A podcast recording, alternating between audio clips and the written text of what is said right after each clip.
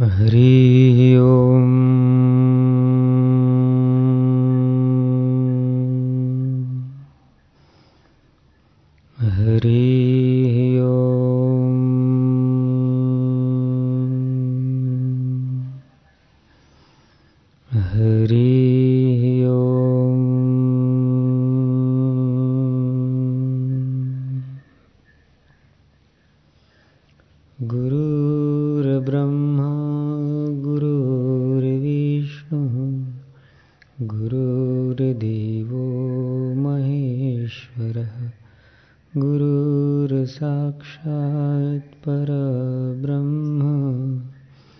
तस्मै श्रीगुरवे नमः। तस्मै श्रीगुरवे नमः। श्री राम जी बोले, हे मुनीश्वर, यह काल बड़ा निर्दयी, पत्थर के समान कठोर, बाघ आदि के समान क्रूर, आरे के तुल्य कर्कश, कृपण और अधम है। आज तक ऐसी कोई वस्तु नहीं देखी गई, जिसे इस काल ने अपने गाल में न समा लिया हो। इसका चित्त सदा निगलने में ही लगा रहता है। यह एक को निगलता हुआ दूसरे को निगलता है। असंख्य लोग इसकी उदर दरी में समा चुके हैं, पर यह ऐसा पेटू है कि इसे तृप्ति ही नहीं हुई। हे मुनीश्वर, यह काल बड़ा पेटू है। इसको सदा अपने पेट भरने की ही चिंता रहती है। चाहे तिनका हो, चाहे धूली हो, चाहे इंद्र हो, चाहे सुमेरु हो, चाहे पत्ता हो, चाहे समुद्र हो, सभी को अपने अधीन करने के लिए, निगलने के लिए उद्यत रहता है। यह काल इतना क्रूर है। मानो संसार भर की संपूर्ण क्रूरता इसी में कूट कूट कर भरी गई है।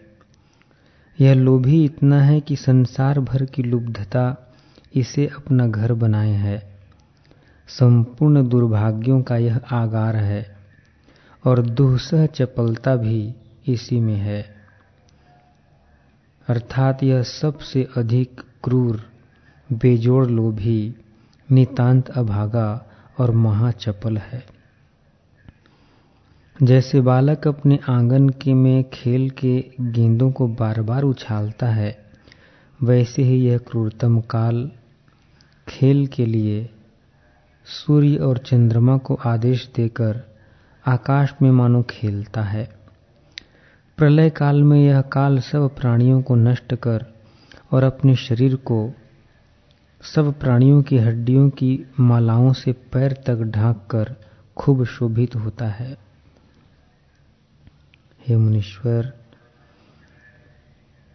यह काल अपने विविध रूप वाले संसार रूपी नृत्य को आरंभ करता है, बंद कर देता है, बिगाड़ देता है, खा जाता है और नष्ट कर देता है।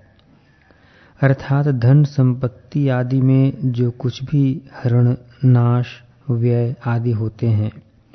उन सबको हरण करता नाश करता आदि के रूप से स्थित काल ही करता है, दूसरा नहीं। जैसे तोता दाड़िम के फल को तोड़कर उसके भीतर के बीजों को खा जाता है, वैसे ही यह काल भी इस जगत में व्याकृत अवस्था में स्थित भूतों को जरायुज, अंडज स्वेदज और उद्भिजज भेद से चार प्रकार के प्राणियों को नाश द्वारा असत बनाकर तोड़ मरोड़ कर खा जाता है। शुभ और अशुभ रूप दांतों से मनुष्य रूपी पत्तों को छिन्न भिन्न करने वाला अभिमानपूर्ण जनता के जीव समूह रूप महाअरण्य में रहने वाला गजरूप यह काल बड़े ज़ोर से चिंगाड़ता है।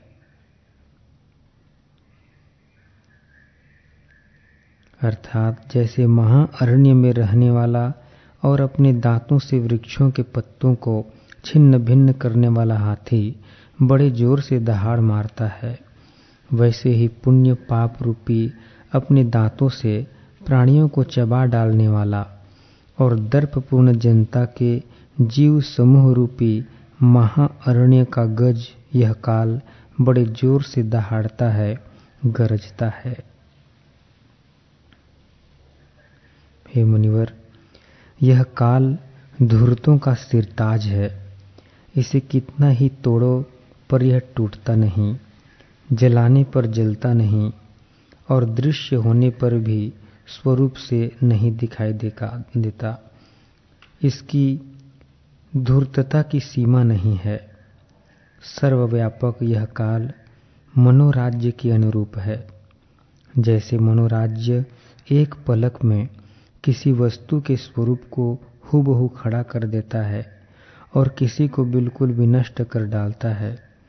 वैसे ही यह काल भी एक ही पलक में किसी वस्तु को सर्वांगपूर्ण बनाकर खड़ा कर देता है और किसी वस्तु को निःशेष विनष्ट कर देता है। इसलिए इन दोनों में कोई अंतर नहीं है। यह काल अपने दुर्विलासों में विलास करने वाली प्राणियों के कष्ट से ही परिपुष्ट हुई चेष्टा रूपी भार्या द्वारा भौतिक देह, इंद्रिय आदि द्रव्यों में तादात्म अध्यास होने के कारण अपने वास्तविक स्वरूप को न जानने वाले जीव को स्वर्ग और नरक में घुमा रहा है।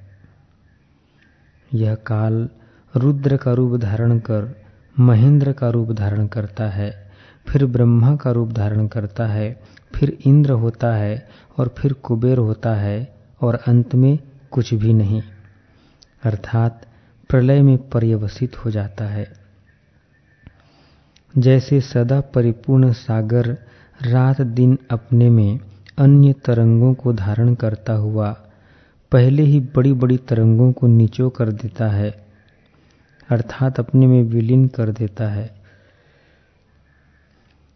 वैसे ही तत्परता पूर्वक रात दिन अन्य नई नई सृष्टियों को करता हुआ यह काल पूर्व ही अति दैदीप्यमान सृष्टियों को नष्ट कर देता है।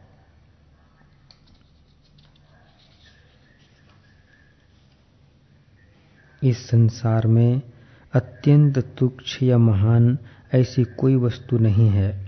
जिसका कि यह काल नाश न करता हो। हे मुनीश्वर, बुद्धि कौशल से इस काल के रहस्य का किसी ने निश्चय नहीं कर पाया।